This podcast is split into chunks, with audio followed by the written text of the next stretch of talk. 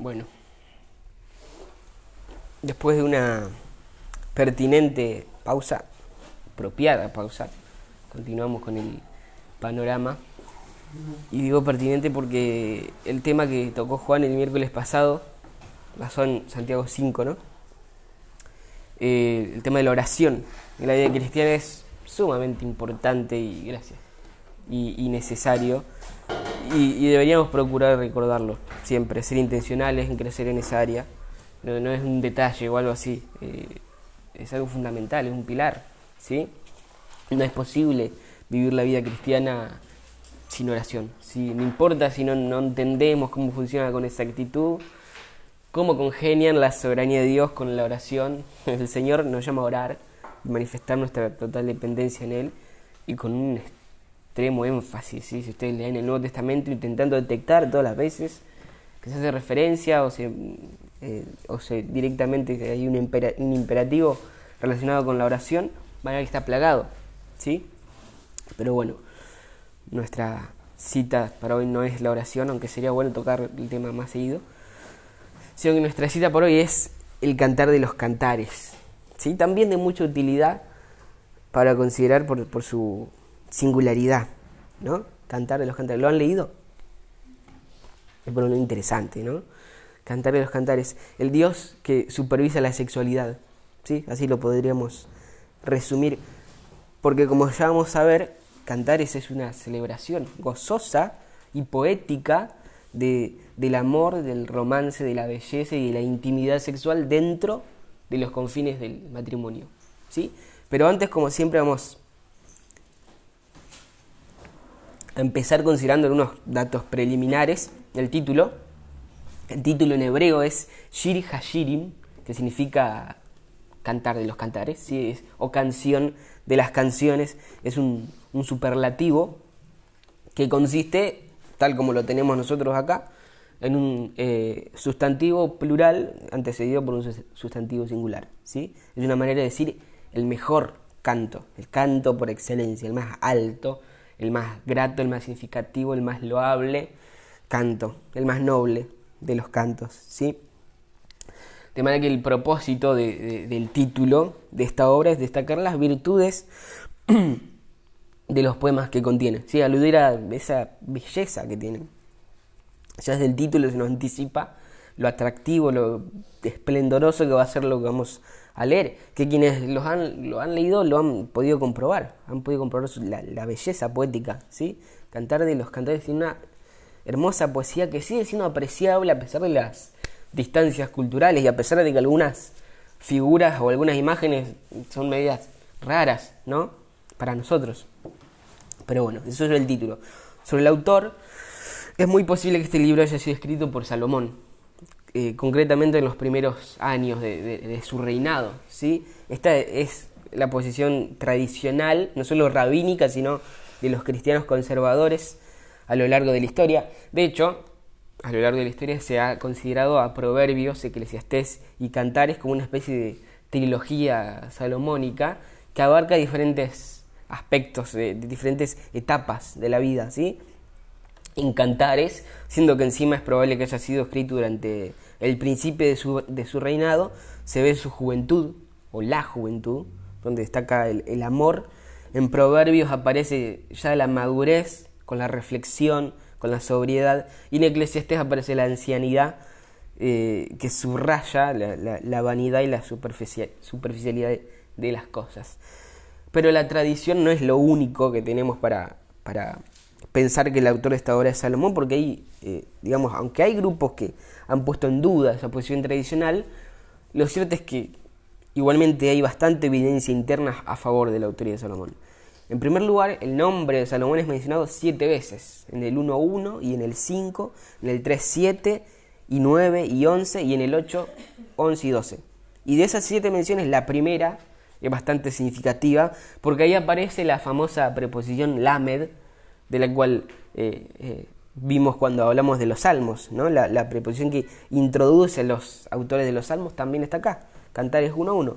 Cantar de los cantares, el cual es de Salomón, que no sé por qué pone así la Reina Valera. En este caso es mejor la traducción de la Biblia de las Américas que dice Cantar de los cantares de Salomón. ¿sí? em, está el Lamed ahí. Pero bueno, aunque en innumerables ocasiones Lamed significa autoría, sabemos, lo hemos mencionado la otra vez, no siempre es así, pero de todas maneras hay más indicativos. ¿sí? Por ejemplo, en el libro están mencionadas ciudades tanto del norte como del sur de Israel. Y eso implicaría que el libro tiene que estar escrito cuando el reino estuvo unido, cuando todavía no se había dividido. ¿sí? Y como recordarán cuando, vimos los libros históricos, los únicos reyes que gobernaron a Israel, al Israel unido, fueron Saúl, David y Salomón. ¿sí? Cuando gobernó Robam, el hijo de, Salomón, ya, ya había sido dividido. ¿sí? Eh, otro punto a favor de la autoría salomónica eh, es que en este pequeño librito aparecen, se mencionan 21 especies de plantas y 15 especies de animales, ¿sí? como parte de todo un conocedor, y justamente Salomón era un conocedor. Por ejemplo, Primero de Reyes 4, 33 y 34 dice, también disertó sobre los árboles, desde el cedro del Líbano hasta el hisopo que nace en la pared, Asimismo, disertó sobre los animales, sobre las aves, sobre los reptiles y sobre los peces. Y para oír la sabiduría de Salomón venían de todos los pueblos y de todos los reyes de la tierra donde habían llegado, a donde había llegado la fama de su sabiduría. ¿sí? Otra señal es la habilidad poética de Salomón y lo prolífico que fueron sus, sus, cantos. Primero Reyes 4.32 y compuso 3.000 proverbios y, sus cantares fueron 1.005. ¿sí? Teniendo en cuenta su habilidad, su sabiduría y la proliferación de sus escritos, no sería descabellado pensar que este, el cantar de los cantares, haya sido escrito por, por él. Además, otro punto, de forma similar a lo que sucede con Eclesiastés, la opulencia descrita en el libro coincide con la opulencia de Salomón y que pocos podrían haber replicado, ¿no? Pocos tenían esa opulencia que Salomón tenía y que coincide con el libro, ¿sí? Em, por estos argumentos es muy plausible considerar a Salomón como el autor del libro. Ahora, en cuanto al propósito, ¿cuál es el propósito? Bueno, lisa es elevar el, amor humano al plano que Dios quiere.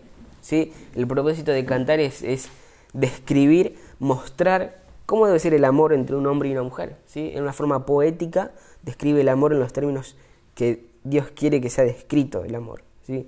En esencia es una especie de manual para el, para el matrimonio que describe y a la vez también celebra el amor puro y verdadero entre un hombre y una mujer en conformidad al patrón establecido por Dios desde Génesis. ¿sí? Celebra la, la relación íntima entre el hombre y entre un hombre y una mujer como un designio de Dios para expresar ese amor genuino dentro de los límites, los límites del, del matrimonio. Eso es lo que hallamos en Cantares eh, y todo con un bello, con un hermoso lenguaje poético. Ahora, este particular libro, como se imaginarán, evidentemente no ha sido fácil de interpretar y por lo tanto ha sufrido abusos interpretativos a lo largo de la historia. Eh, perdón. Ha sufrido abusos interpretativos a lo largo de la historia. Eh, y eso tenemos que tenerlo en cuenta. ¿sí? Eh, hay diversas interpretaciones, si leyeron el, material eh, las habrán visto, habrán visto que están enumeradas varias de ellas, pero la más común de las interpretaciones es la interpretación alegórica, ¿sí? y el que sea más común no significa que sea la más correcta. ¿sí? Desde muy temprano en la historia, este libro se ha interpretado como una alegoría, que habla del amor entre Dios e Israel, o como una alegoría tipológica que habla del amor entre Cristo y la Iglesia. Y esta interpretación alegórica y alegórica tipológica en principio surge por la, explícita presentación del amor físico que contiene el libro. Eh, porque aunque poético, el lenguaje eh, utilizado en el libro es fuerte, ¿no? Ciertamente fuerte y en algunos pasajes llega a ser bastante sugerente, ¿sí? De hecho, en la Edad Media, eh, hubo un concilio en la iglesia que llegó a la resolución de prohibir cualquier interpretación de cantares que no sea alegórica. ¿sí? De manera que si en tu iglesia se enseñaba cantares de, otra manera, eh, podía recaer el castigo de la excomunión o algo peor. ¿sí? Fue un debate fuerte que tuvo la iglesia. Influenciados por diferentes pensamientos, consideraban la abstinencia sexual como una alta virtud, ¿sí?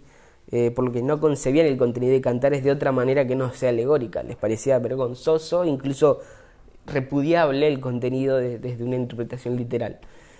Y lamentablemente esta interpretación alegórica todavía es utilizada, todavía es común y popular, de hecho, y digo lamentablemente porque eh, una interpretación alegórica de cantares lo que hace al final es perpetuar una concepción tergiversada por el hombre de, la sexualidad. ¿sí?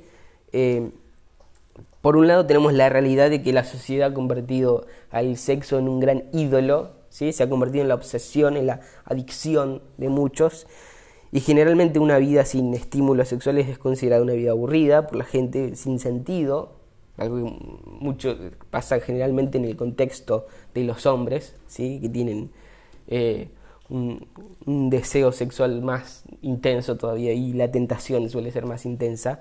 Eh, por lo tanto, muchos han intentado llevar, llenar ese vacío con relaciones sexuales que no están sujetas al patrón bíblico.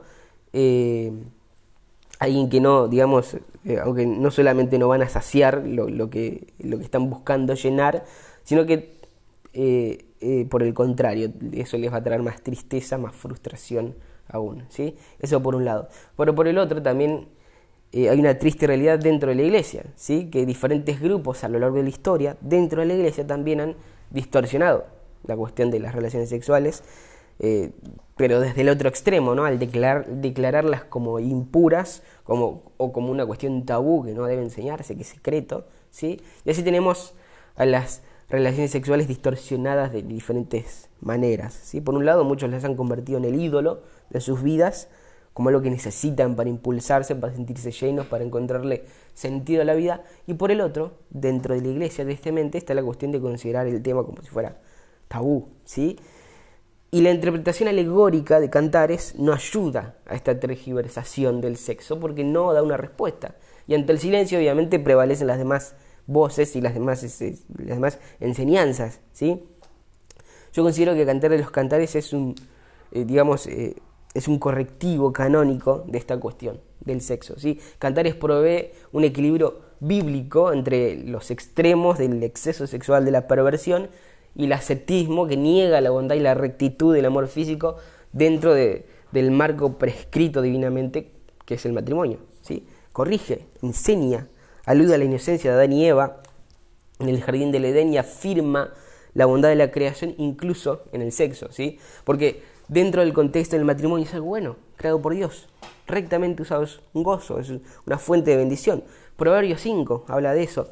Vean, por ejemplo, Proverbios 5, 15 al 20 dice, bebe el agua de tu misma cisterna los raudales de tu, de tu propio pozo.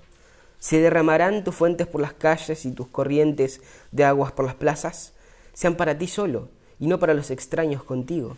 Sea bendito tu manantial y alégrate con la mujer de tu juventud como sierva amada y graciosa gacela. Sus caricias te satisfagan en todo tiempo y en su amor recréate siempre. Noten las palabras, ¿no? Recréate. ¿Y por qué, hijo mío, andarás ciego con la mujer ajena y abrazarás el seno de la extraña? ¿Mm? Noten todo el contexto. Hebreos 13:4. Honroso sea en todos el matrimonio y el lecho sin mancilla, pero a los fornicarios y los adúlteros los juzgará Dios honroso sea el matrimonio. Y noten con qué, es el autor con qué pega el matrimonio, con el lecho. ¿sí?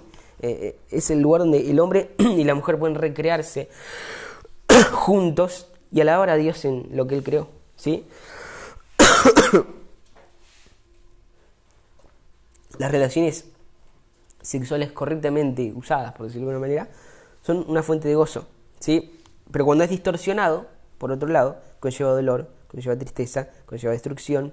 Vean Proverbios otra vez 7:21 en adelante. Dice, lo rindió con la suavidad de sus muchas palabras, le obligó con la salamería de sus labios, al punto se marchó tras ella, como, noten ahora, eh, vean las implicaciones negativas, como va el buey al degolladero, y como el necio a las prisiones para ser castigado como el ave que se apresura a la red y no sabe que es contra su vida hasta que la saeta traspasa su corazón. ¿sí? El dolor, la angustia, el peligro que hay cuando se toma algo creado por Dios y se lo coloca en, el contexto incorrecto, se lo utiliza en el contexto incorrecto, se lo distorsiona. ¿sí? Pero como dijimos, el exceso o la perversión, digamos, o el exceso no es la única manera de pervertirlo, de distorsionarlo, Vean 1 Timoteo 4, 1 al 3. Pero el Espíritu dice claramente que en los postreros tiempos algunos apostatarán de la fe, escuchando a espíritus engañadores y a doctrinas de demonios, por la hipocresía de mentirosos que teniendo cauterizada la conciencia, vean todo el preámbulo, prohibirán casarse y mandarán a abstenerse de alimentos que Dios creó para que con acción de gracias participasen de ellos los creyentes y los que han conocido la verdad. ¿Sí? Los postreros días, engañadores, em, eh, quienes apostatarán de la fe, eh, eh, van a enseñar doctrinas de demonios y van a prohibir casarse. ¿sí? Ahora, volviendo a cantar de los cantares, no hay ni siquiera un solo indicio, algo que indique o que haga algún tipo de sugerencia sobre interpretar el poema de una forma alegórica. No hay nada que indique que esto es una alegoría entre Dios e Israel o Cristo y la Iglesia. De hecho, es todo lo contrario. El libro parece presentarse para ser leído como viene, digamos. Eh, y lo que vemos es una descripción del matrimonio en términos claramente reales. ¿sí? Ahora, esto, en el contexto bíblico más general, sugiere que el matrimonio que acá vemos descrito tiene que ser considerado como un pacto que refleja una realidad que es aún más grande. ¿sí? En este libro tal vez no se ve tan reflejado, pero si hacemos una lectura canónica, si hacemos una teología bíblica del matrimonio, descubrimos que esto que Dios creó como algo bueno refleja algo mucho más grande que una simple fuente de placer, aunque sea honrosa. ¿sí? Pero nada indica que cantar es, se lee de otra manera sino de forma literal. ¿sí? Y cuando uno lo lee de forma natural, tal como aparece, se encuentra con la descripción del sexo como algo creado por Dios que dentro de determinado contexto debe disfrutarse. Por eso, además de la interpretación alegórica, hay otra, en realidad hay varias, pero la que nosotros vamos a considerar, que personalmente pienso que es la más correcta, es la interpretación dramática. Esta interpretación dramática describe una relación romántica entre un hombre y una mujer, más específicamente entre Salomón y la Sulamita. ¿sí? En los capítulos 1 al 3, la relación comienza y se desarrolla hasta que llega el punto más alto, climático, que es la boda, el matrimonio, ¿sí? en el capítulo 4. Y en la mitad final de la canción se muestra que el amor de ellos continúa floreciendo a lo largo de su vida matrimonial dentro de ese contexto creado por Dios, hasta que en el capítulo 8, versículos 5 al 14, después de mucho tiempo, parece, los dos parecen recordar y repasar juntos todo lo que han aprendido en la intimidad eh, todos esos años juntos, desde que se casaron hasta, hasta ese momento. ¿sí? Esa es la interpretación dramático eh, histórico literal. ¿sí? Eh, una lectura natural que respeta el flujo del argumento, respeta la forma, que es poesía y no es prosa. un momento. Me parece que es para mí. Hola. ¿Me puedes esperar un cachito? Estoy... Más tarde, ¿puedes pasar? ¿Puede ser? Sí, no sé, ¿a qué hora te puedo? Y como en una hora o media hora. Sí, dale, dale, te paso, gracias. Dale. Bueno. ¿Qué estaba diciendo? Eh, bueno, la, está hablando de la interpretación dramática, dramático, histórico, literal, sí. Una, una lectura que respeta el flujo del argumento que se ve, respeta la forma que es poesía, esto no es prosa, ¿sí? Eh, claramente es un drama, va y viene, hay una conversación entre estos personajes eh, y esta interpretación es más, más satisfactoria en cuanto a todos estos aspectos de, literarios, ¿sí? Eh, nos permite leer el libro en un sentido histórico normal, ¿sí? entendiendo por supuesto el uso frecuente del, lenguaje poético para demostrar la realidad del matrimonio, concretamente en el sexo. Entonces, eh, de todas las interpretaciones yo tomaría esta, la interpretación dramática, que no es otra cosa que una interpretación literal del texto, que reconoce el uso literario, que no ignora las normas del lenguaje y tampoco ignora el, drama que se va desarrollando. Ahora, si uno entiende ese drama, eh, la, estructura se vuelve clara, ¿sí? se puede dividir en tres partes. ¿sí? La primera sección sería el cortejo, en el, desde el capítulo 1, versículo 1 hasta el 3.5, tenemos el cortejo, la preparación para el matrimonio, donde Salomón y la Sulamita están buscando el amor, todavía no se han casado, Y la Sulamita expresa su deseo de, esperar el momento adecuado y anima a, otras, las otras mujeres a hacer lo mismo, a que no se apuren, ¿sí? Y, de esa manera el matrimonio iba a ser más hermoso, más honorable eh, y más saludable. Antes de eso solo, iba, solo va a cosechar ruinas, ¿sí? Después, desde el capítulo 3, versículo 6 al 5.1, viene la consumación, la boda, ¿sí? Eh, el matrimonio, ¿sí? y con esto la satisfacción dentro del matrimonio, una hermosa y gráfica descripción de la sexualidad dentro del matrimonio. Vean, por ejemplo, Cantares 5.1. Yo vine a mi huerto, oh hermana, esposa mía, he recogido mi mirra y mis aromas, he comido mi panal y mi miel, mi vino y mi leche he bebido. Comed amigos, bebed en abundancia, oh amados. ¿Sí? Eh, y finalmente la tercera parte es el compromiso, ¿sí? desde el capítulo 5.2 hasta el final. En esta sección vemos sobre las realidades ya dentro del matrimonio, ¿sí? Eh, donde estos personajes recuerdan lo que han aprendido desde que comenzaron a estar juntos en la intimidad de su matrimonio y resuena por última vez un estribillo que está presente a lo largo de todo el libro pero que lo vamos a ver eh, en un momento. De manera que efectivamente es un drama, ¿sí? Eh, eh, hay un claro flujo, cortejo, consumación, compromiso, tres etapas fáciles de recordar. Ahora, para hacer una pequeña reflexión de este libro tan particular y que ha sido interpretativamente abusado a lo largo de la historia, quisiera que veamos algo sobre el matrimonio como metáfora. ¿Sí? Porque, como ya mencioné, cuando uno lee cantares, canónicamente y hace una teología bíblica del matrimonio, enseguida se da cuenta de que el matrimonio refleja algo más alto que él mismo. Eh, y no se queda solo en lo que es, por más puro y por más bello que sea. ¿sí? Las escrituras no fueron, digamos, no fueron dadas por Dios para ser leídas a la luz de las mismas escrituras. ¿sí? Todas nuestras lecturas deben ser canónicas conscientes de todo lo, concerniente al contexto del libro en sí mismo, pero también conscientes de que el libro está dentro de una progresión redentora, eh, conscientes del lugar que el libro tiene dentro de la Biblia. Es así, por ejemplo, que es fundamental que Cantares, Cantar de los Cantares, leído a la luz de la revelación previa, por ejemplo, de Génesis 1 y 2.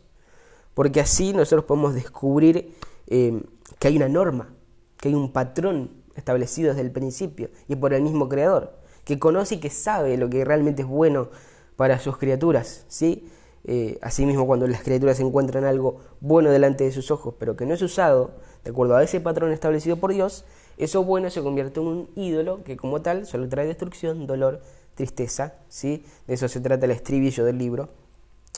Si lo recuerdan, eh, esos capítulos 1 y 2 de Génesis, ahí Dios crea un jardín y coloca en ese jardín a, a Adán y Eva, eh, Génesis 1.28 dice, y los bendijo Dios y les dijo, fructificad y multiplicaos, llenad la tierra y sojuzgadla y señoread en los peces del mar, en las aves de los cielos y en todas las bestias que se mueven sobre la tierra. Y en el 2.19, ven, acá hay un poco más de detalle, 2.19 en adelante, vean lo que dice.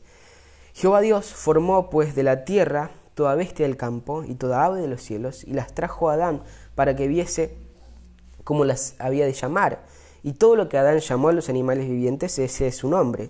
Y puso Adán nombre a toda bestia y ave de los cielos y a todo ganado del campo, mas para Adán no se halló ayuda idónea para él. Nada de esto lo complementaba correctamente.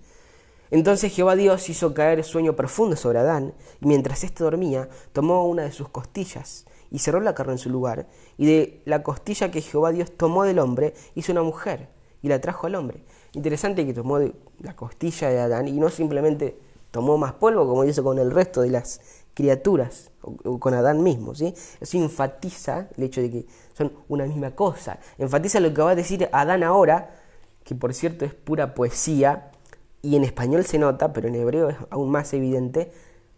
Adán habla de forma poética y me resulta chistoso cómo él ve a la mujer y resulta que se transforma en poeta de la noche a la mañana pero eso también es, de alguna manera eh, señala este gozo y esta recreación del uno con el otro. ¿sí? Eh, dijo entonces Adán, esto es ahora hueso de mis huesos y carne de mi carne. ¿Sí? Adán es poeta, ahora que vio a Eva. Esta será llamada varona, porque del varón fue tomada. Por tanto, dejará el hombre a su padre y a su madre, y se unirá a su mujer, y serán una sola carne. Y lo que sigue es clave. Y estaban ambos desnudos, Adán y su mujer, y no se avergonzaban. ¿sí? Estaban desnudos y no se avergonzaban de estar así el uno frente al otro y tampoco estar así frente a Dios, porque no conocían el mal. ¿sí? Asombroso. Eh, recalca una vez más cuán buena era esa, era esa realidad dentro del contexto creado por Dios. Y aunque Cantar de los Cantares celebra en cierto sentido este ideal, este patrón descrito en Génesis 1 y 2, lo cierto es que no fue escrito en el contexto de Génesis 1 y 2, sino que fue escrito en el contexto de Génesis 3 en adelante, en el contexto de Eclesiastés, en el contexto de la caída, ¿sí?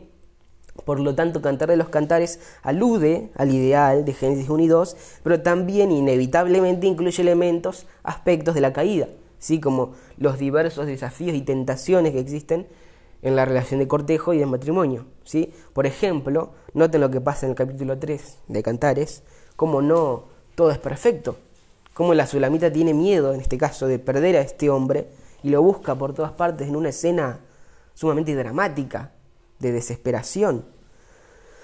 Por las noches busqué, eh, 3.1 en adelante, por las noches busqué en mi lecho al que ama mi alma, lo busqué y no lo hallé, y dije, me levantaré ahora y rodearé la ciudad, por las calles y por las plazas buscaré al que ama mi alma, lo busqué y no lo hallé.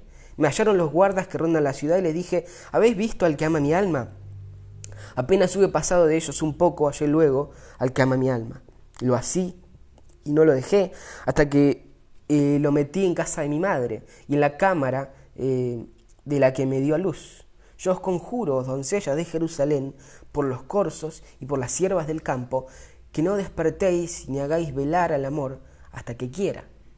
Y si lo leyeron, seguramente esto último les suena. Pero antes de eso, otra dificultad, por ejemplo, capítulo 8, versículo 1, la sulamita anhela ser capaz de demostrar públicamente el afecto por su amado y al parecer aquella cultura no lo permitía. O si tú fueras como un hermano mío que mamó de los pechos de mi madre, entonces hallándote fuera te besaría y no me menospreciarían. Si hay una dificultad cultural ahí. Cantares alude al ideal de Génesis 1 y 2, pero están de este lado de la caída, ¿sí? en este mundo corrompido con una naturaleza inclinada a la maldad, por lo tanto había dificultades diversos desafíos y entre ellos hay un problema que se destaca y que se advierte con especial énfasis. Cantares 2.7, yo os conjuro, oh doncellas de Jerusalén, por los corzos y por las siervas del campo, que no despertéis ni hagáis velar al amor hasta que quiera. Cantares 3.5, yo os conjuro, oh doncellas de Jerusalén, por los corzos y por las siervas del campo, que no despertéis ni hagáis velar al amor hasta que quiera. Cantares 8.4, os conjuro, oh doncella de Jerusalén, que no despertéis ni hagáis velar al amor hasta que quiera. ¿Sí? Aparece en cada sección, eh, en el cortejo, en la consumación, en el compromiso, en la, reflexión que sale a flote en cada etapa, ¿sí? la repetición que nos dice que es importante. ¿no? El autor quiere que sepamos algo. La Sulamita en aquel momento sabía y advertía a los demás, eh, a las demás doncellas, sobre el peligro de encontrar el amor de una manera apresurada y en los lugares incorrectos. ¿sí? Os conjuro, oh doncellas de Jerusalén, que no despertéis ni hagáis velar eh, al amor hasta que quiera. ¿sí? Mucho del contenido de cantar es, para el matrimonio, pero eh, esta que es de las principales enseñanzas está dirigida a quienes aún están solteros, ¿no?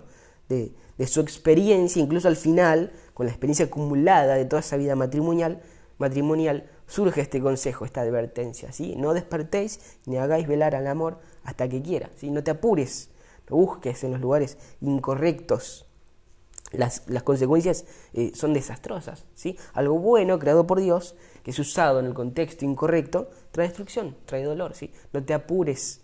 El amor debe suceder en el momento justo, apropiado y bendecido por Dios.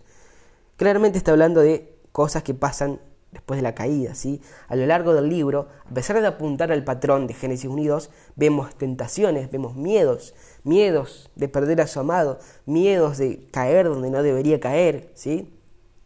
Pero Cantar de los Cantares va más allá de la doctrina de la creación y va más allá de Génesis 3 y la caída. ¿sí? Cantar de los Cantares hace hincapié en la necesidad de la redención y de la recreación.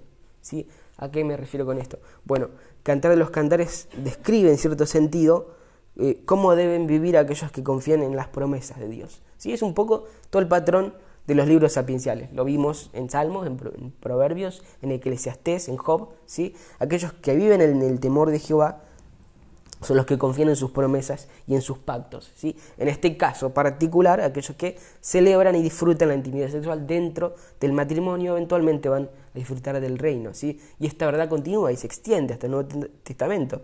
Recuerden el pasaje de, de Hebreos 13:4, honroso sea en todos el matrimonio y el lecho así mancilla, pero a los fornicarios y, los, y a los adúlteros los juzgará Dios. ¿sí? La Sulamita lo advierte tres veces, ten cuidado, no te apures, no encuentres el amor donde no tienes que encontrarlo.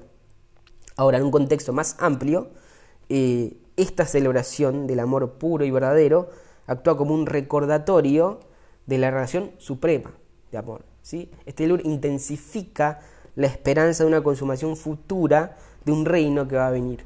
¿sí? ¿A qué me refiero con esto? Vamos a hacer un pequeño repaso eh, desde Deuteronomio. Deuteronomio 7, 6 y 8 dice, porque tú eres pueblo santo para Jehová tu Dios. Jehová tu Dios te ha escogido para serle un pueblo especial, más que todos los pueblos que están sobre la tierra. No por ser vosotros más que todos los pueblos que ha querido Jehová y os ha escogido, pues vosotros seréis el más insignificante de todos los pueblos, sino por cuanto Jehová os amó y quiso guardar el juramento que juró a vuestros padres. Os ha sacado Jehová con mano poderosa y os ha rescatado de servidumbre de la mano de Faraón, rey de Egipto. ¿Mm? ¿Qué está diciendo este pasaje? Jehová pone su amor en un pueblo, de su beneplácito surge escoger a este pueblo que eh, es de los más insignificantes, ¿sí? Porque él quiso y porque había jurado eso a los patriarcas, ¿sí? Y así como escoge al pueblo, sabemos también que advierte, advierte sobre la idolatría, pero son interesantes los términos que Dios utiliza para describir esa idolatría. Vean, por ejemplo, Éxodo 34, 11 al 17, lo que dice guarda lo que yo te mando hoy. He aquí, yo he hecho de delante de tu presencia al amorreo, al cananeo, al eteo, al fereceo, al esbeo, al jebuseo. Guárdate de hacer alianza con los moradores de la tierra de donde has de entrar, para que no sean tropezadero en medio de ti. Derribaréis sus altares, quebrantaréis sus estatuas y cortaréis sus imágenes de acera, porque no te has de inclinar a ningún otro Dios. Pero Jehová, cuyo nombre es celoso, Dios celoso es por tanto, no harás alianzas con los moradores de aquella tierra, porque fornicarán en pos de sus dioses y ofrecerán sacrificios a sus dioses, y te invitarán y comerás de sus sacrificios, o tomando de sus hijas para tus hijos, fornicando sus hijas en pos de sus dioses, harán fornicar también a tus hijos en pos de los dioses de ellas. No te harás dioses de fundición. ¿sí? Noten cómo describe Dios en términos de advertencia, la inmoralidad de, este pueblo y utiliza la terminología de la fornicación, que está muy relacionada con el hecho de inclinarse en pos de otros dioses. ¿sí? Y esto, esta metáfora, este lenguaje está por todos lados. ¿sí? Levítico 20, 4 y 5.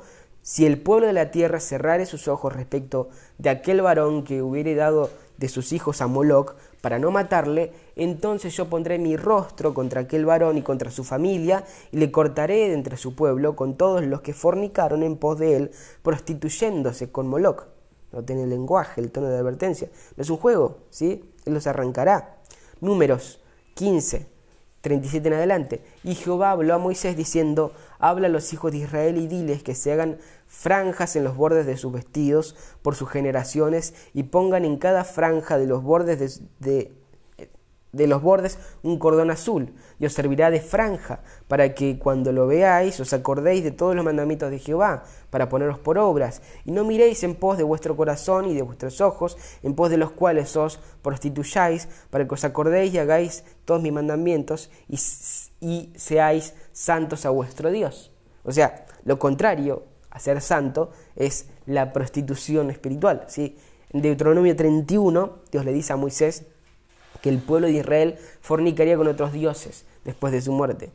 Y Jehová dijo a Moisés, he aquí, tú vas a dormir con tus padres, y este pueblo se levantará y fornicará tras los dioses ajenos de la tierra, a donde eh, va para estar en medio de ella, y me dejará e invalidará mi pacto que se ha concretado con él.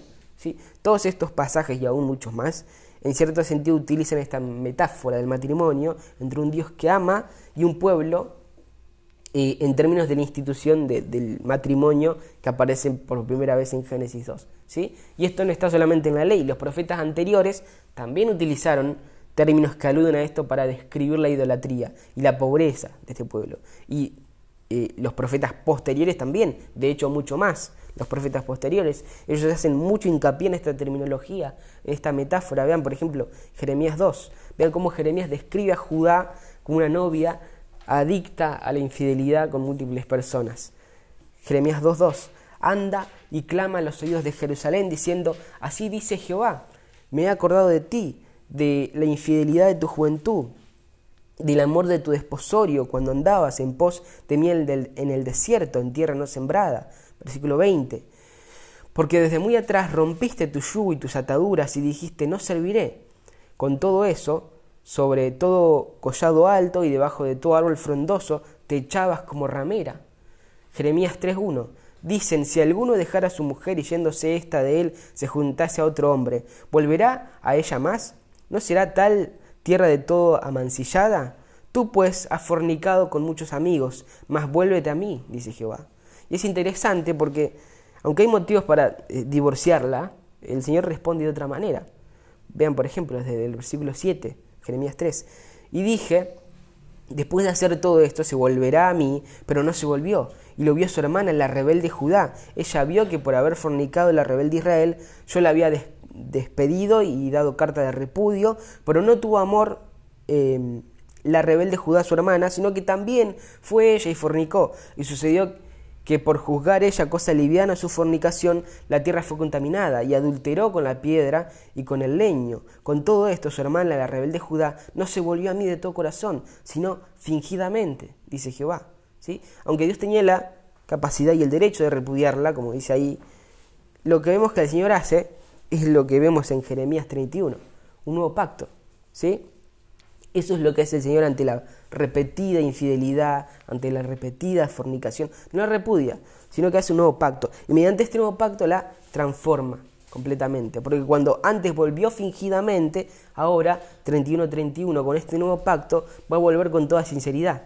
31-31 en adelante. Y aquí que vienen días, dice Jehová, en los cuales haré nuevo pacto con la casa de Israel y con la casa de Judá. No como el pacto que hice con sus padres en el día que tomé su mano para sacarlos de la tierra de Egipto, porque ellos invalidaron mi pacto, aunque fui yo un marido para ellos, dice Jehová.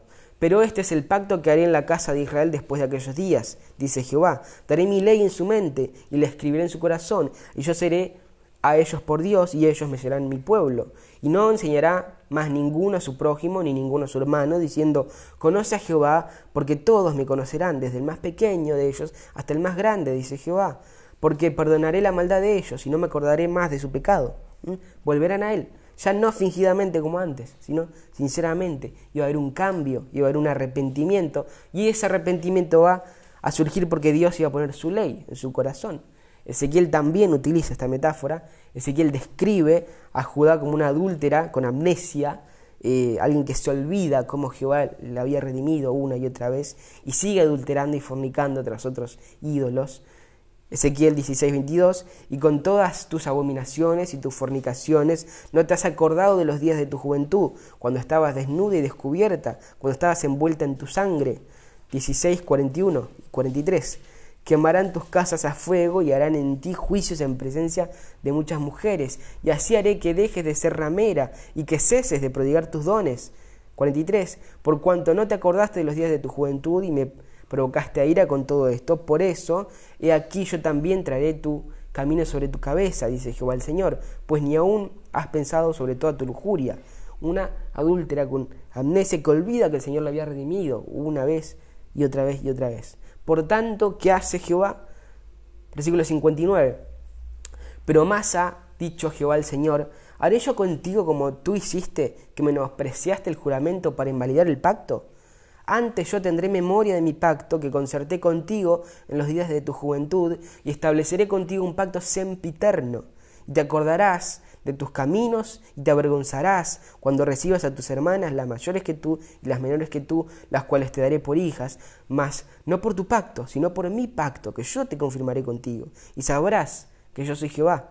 ¿Sí? En esto consiste mi nombre, dice el Señor, que no cambio sabrás que yo soy Jehová. Esta es mi esencia, dice el Señor, que no cambio. ¿sí? Ves traer su pueblo, va en pos de otros ídolos, eh, Jehová tiene que limpiarlos, pero después de eso iba a venir una restauración, una restauración, y así iban a conocer al Señor. Isaías también tiene el mismo lenguaje. Isaías 1:21, ¿cómo te has convertido en ramera, oh ciudad, oh ciudad fiel? Llena estuvo de justicia, en ella habitó la, equidad, pero ahora los homicidas. 57.3. Mas vosotros llegados acá, hijos de la hechicera, generación del adúltero y la fornicaria. ¿Mm? La terminología es importante. Estas repeticiones nos dicen que hay algo que se está desarrollando a nivel canónico. Y seguramente en este punto alguien ya ha pensado en Oseas. ¿sí? Su vida es la representación, la representación más conmovedora sobre esa persecución implacable de Jehová hacia un Israel infiel, ¿sí? Eh, que Dios es fiel a su palabra, ¿sí? Y persigue a su pueblo. Y así vemos que en Oseas 1.2, Jehová le pide que tome a una mujer fornicaria y el profeta obedece la palabra, no titubea, no corre para otro lado, va y se casa. Y no solo se casa con una prostituta, sino que la redime del mercado de esclavos. Vean Oseas 3, 1 al 3, dice, me dijo otra vez Jehová, ve, ama a una mujer amada de su compañero. Eh, me dijo otra vez Jehová, ve, ama a una mujer amada de su compañero, aunque adúltera, como el amor de Jehová para con los hijos de Israel, los cuales miran a dioses ajenos y aman tortas de pasas. La compré entonces para mí por quince ciclos de plata y un homer y medio de cebada, y le dije, tú serás mía durante muchos días, no fornicarás, ni tomarás otro varón, lo mismo haré yo contigo. Y el dolor, la tristeza, la desgracia de la infidelidad del pacto, el pacto que Dios había hecho, el pacto mosaico que había hecho con Israel, representada, es acá representada de una manera eh, gráfica, extremadamente gráfica en Oseas. Y aunque como vimos el Señor vino hablando en esta terminología desde, desde Éxodo, eh, no es hasta Oseas donde realmente a, a, muchos nos choca esto, ¿sí? Y sin embargo, en medio de esta imagen desgarradora de un pueblo que es infiel, vez tras vez a este Dios que lo rescató en poder, vez tras vez, les dio todo, en medio de esta imagen desgarradora, nosotros encontramos una promesa, ¿sí? destellos de esperanza de una restauración futura entre Dios y su pueblo. ¿sí? Como dijo Jeremías, como dijo Ezequiel, como lo vemos también acá en Oseas 4.14, ¿sí? hablando el Señor, dice, eh, pero he aquí que yo la traeré y la llevaré al desierto y hablaré a su corazón, desde el 2.14 en adelante. Versículo 16 dice, en aquel tiempo, dice Jehová, me llamarás Ishi y nunca más me llamarás Baali, porque quitaré de tu boca los nombres de los Baales y nunca más se mencionarán sus nombres. En aquel tiempo haré para ti pacto con las, con las bestias del campo, con las aves del cielo y con las serpientes de la tierra, y quitaré de la tierra el arco y espada y guerra, y, haré y te haré dormir segura, y te desposaré conmigo para siempre, te desposaré conmigo en justicia, juicio, benignidad y misericordia, y te desposaré conmigo en fidelidad, y conocerás a Jehová. ¿Sí? Es hermoso, ¿sí? Y conocerás a Jehová. Noten el paralelo con la restauración de Jeremías, ¿sí? Una restauración futura. Hablaré a tu corazón, quitaré de tu boca los baales, volverás, ya no eh, fingidamente, sino sinceramente, y te desposaré, ¿sí? También tenemos la metáfora en Salmos, vean el Salmo 45, Noten el título, Salmo 45, al músico principal sobre lirios, masquil de los hijos de Coré, canción de amores. Es sobre las bodas de un rey, del rey, y comienza dirigiéndose al rey. Dice, rebosa mi corazón palabra buena, dirijo al rey mi canto, mi lengua es pluma de, de escribiente muy ligero, eres el más hermoso de los hijos de los hombres. Noten, esto hay un gran paralelo con cantares también. La gracia se derramó de tus labios, por tanto Dios te ha bendecido para siempre. Ciñe tu espada sobre el muslo, oh valiente, con tu gloria y con tu majestad.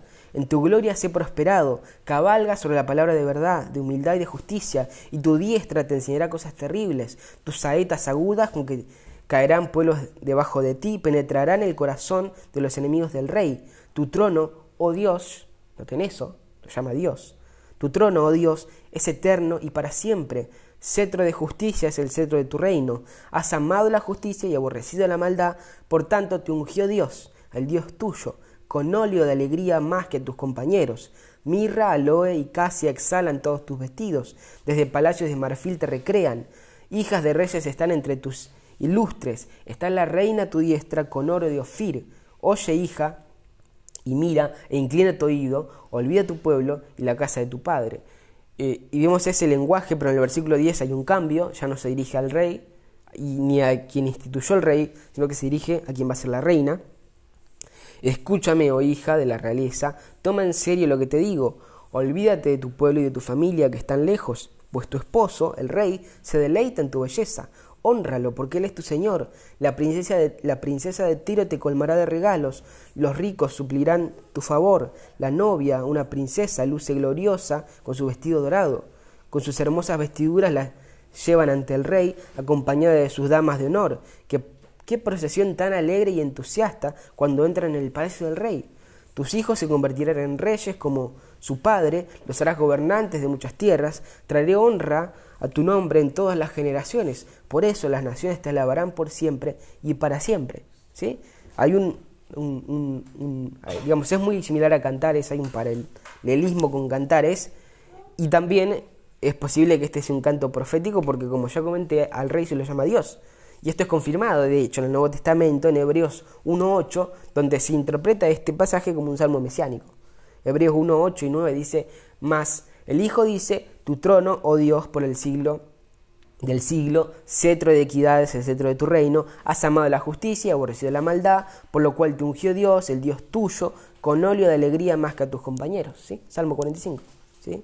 Empezamos a ver nociones y aspectos que nos anticipan que eh, e, este matrimonio, esta institución que fue creada por Dios en Génesis 1 y 2, y que producto de la caída y el pecado sufrió muchas alteraciones, eh, vez tras vez se utiliza a lo largo del Antiguo Testamento como una figura eh, a la cual se apela, ¿sí? como vimos tanto en la ley como en los profetas anteriores, como en los profetas posteriores aún más, como en los salmos, eh, en todos ellos se apela a esta institución para hablar de la relación de Dios con su pueblo. ¿sí? Y el nuevo, en el Nuevo Testamento continúa el mismo lenguaje, ¿sí? se utiliza la misma metáfora para describir también una relación especial. ¿sí? La iglesia es descrita en los mismos términos en Efesios 5, Efesios 5, 25 en adelante. Maridos, amad a vuestras mujeres, así como Cristo amó a la iglesia y se entregó a sí mismo por ella, para santificarla, habiéndola purificado en el lavamiento de agua por la palabra, a fin de presentársela a sí mismo una iglesia gloriosa, que no tuviese mancha ni arruga ni cosa semejante. Noten el paralelismo con la restauración que, veían los profetas posteriores. Eh, que no tuviese mancha ni arruga ni cosa semejante, sino que fuese santa y sin mancha. Así también los maridos deben amar a sus mujeres como a sus mismos cuerpos. El que ama a su mujer, a sí mismo se ama, porque nadie aborreció jamás a su propia carne, sino que la sustente y la cuida, como también Cristo a la iglesia, porque somos miembros de su cuerpo, de su carne y de sus huesos. No tiene el paralelismo con Génesis. Por esto dejará el hombre a su padre y a su madre y se unirá a su mujer, y los dos serán una sola carne. Grande es este misterio, mas yo digo esto respecto de Cristo y de la iglesia. Por lo demás, cada uno de vosotros ama a su mujer como a sí mismo, y su mujer respeta a su marido. Y en Apocalipsis leemos que el Señor va a volver en el futuro para consumar ese pacto y e, en la celebración de las bodas del Cordero, ¿sí? Otra vez esa consumación, así como el también se ilustran los juicios de la misma manera, en los mismos términos. Apocalipsis 19, 1 en adelante. Después de esto oí una gran voz de gran multitud en el cielo que decía, aleluya, salvación y honra y gloria y poder son del Señor Dios nuestro, porque sus juicios son verdaderos y justos, pues ha juzgado a la gran ramera que ha corrompido la tierra con su fornicación y ha vengado la sangre de los siervos de mano de ella. Otra vez dijeron, aleluya, y el humo de ella sube por los siglos de los siglos. Y los veintiún ancianos, veinticuatro ancianos, y los cuatro seres vivientes se postraron en tierra y adoraron a Dios, que estaba sentado en el trono, y decían, Amén, aleluya. Y salió del trono una voz que decía, Alabad a nuestro Dios todos sus siervos, y los que le teméis, así pequeños como grandes. Otra vez también reminiscencias a Jeremías, el cumplimiento, la, consumación de aquella profecía. Y oí como la voz em, de una gran multitud, como el estruendo de muchas aguas y como la voz de grandes truenos que decía, aleluya, porque el Señor, nuestro Dios Todopoderoso, reina. Gocémonos y alegrémonos y démosle gloria, porque han llegado las bodas del Cordero y su esposa se ha preparado, y a ella se le ha, se le ha concedido que se vista de lino fino, limpio, resplandeciente, ¿sí? A eso ha apuntado el nuevo pacto porque el lino fino es las acciones justas de los santos. Y el ángel me dijo, escribe bienaventurados los que son llamados a la cena de bodas del Cordero, y me dijo, estas son palabras verdaderas de Dios. Yo me postré a sus pies para adorarle, y él me dijo, mira, no lo hagas, yo soy consiervo tuyo, y de tus hermanos que retienen el testimonio de Jesús. Adora a Dios, porque el testimonio de Jesús es el espíritu de la profecía. Sí, esto es importante. Adora a Dios porque el testimonio de Jesús es el espíritu de la profecía. En, la, versión NTV dice así, adora solo a Dios porque la esencia de la profecía es dar un claro testimonio de Jesús.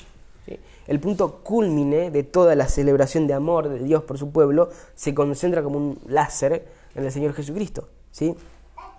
digamos, tanto que el Antiguo Testamento como el Nuevo Testamento, repetidas veces en toda la Biblia, de forma unánime, vemos que esta institución terrenal, real, buena y pura creada por Dios, además de ser lo que es en sí misma en esta tierra y de este lado de la eternidad, también recrea, prefigura y anticipa algo mucho mayor, ¿sí? Una gran celebración de amor, del amor que Dios tiene por su pueblo, ¿sí? Entonces, para concluir, Cantar de los Cantares en sí mismo no es una alegoría, es lo que hemos dicho al principio, ¿sí? Pero leído en el contexto del resto del canon bíblico, evidentemente anticipa, apunta hacia algo más grande. ¿sí? Hay un autor que dice lo siguiente, Cantares no habla solamente de la pureza del amor humano, sino que, por el hecho de que se le haya incluido en el canon, nos recuerda de un amor que es más puro que el humano. ¿sí? Claramente es un drama entre un hombre y una mujer, es un drama que describe y a la vez celebra el amor puro y verdadero entre un hombre y una mujer en conformidad al patrón establecido por Dios. Es una celebración gozosa y poética del amor, el romance, la belleza y la intimidad sexual dentro de los confines del matrimonio. Y de esta manera, como los demás libros sapiensales, enseña, enseña a vivir sabiamente, enseña a vivir en temor de Dios, enseña a vivir de una manera agradable a Dios, de la manera que realmente vale la pena vivir, agradando a Dios. Eh, la única manera en que la vida en este mundo caído tiene sentido. Cantares provee un equilibrio, como decíamos hoy, entre los extremos del exceso sexual y el ascetismo que niega la bondad y la rectitud del sexo dentro del matrimonio. Y provee instrucción, provee respuestas, ¿sí? Ese sentido, por eso es sapiencial.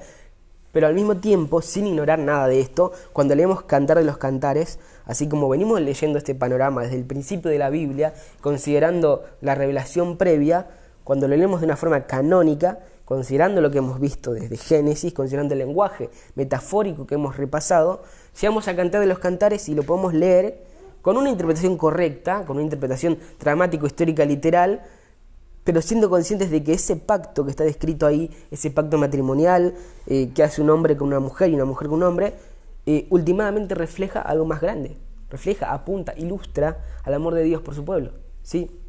que fue posible consumar por medio del nuevo pacto. Fue la única manera, ¿sí? porque eh, en el antiguo pacto solamente había una búsqueda implacable de Dios a un pueblo que fornicaba e iba tras ídolos una y otra y otra vez, y cuando volvía lo hacía fingidamente. ¿sí? Para que el amor de Dios por su pueblo eh, se consumara, era necesario un nuevo pacto. Un nuevo pacto que viene a instituir el Señor Jesucristo. ¿sí? En Él, como decía recién, se concentra todo como en un láser, porque Él, al encarnarse, cumplió con ese antiguo pacto que Israel no cumplió. Eh, él fue eh, fiel donde Israel no lo fue.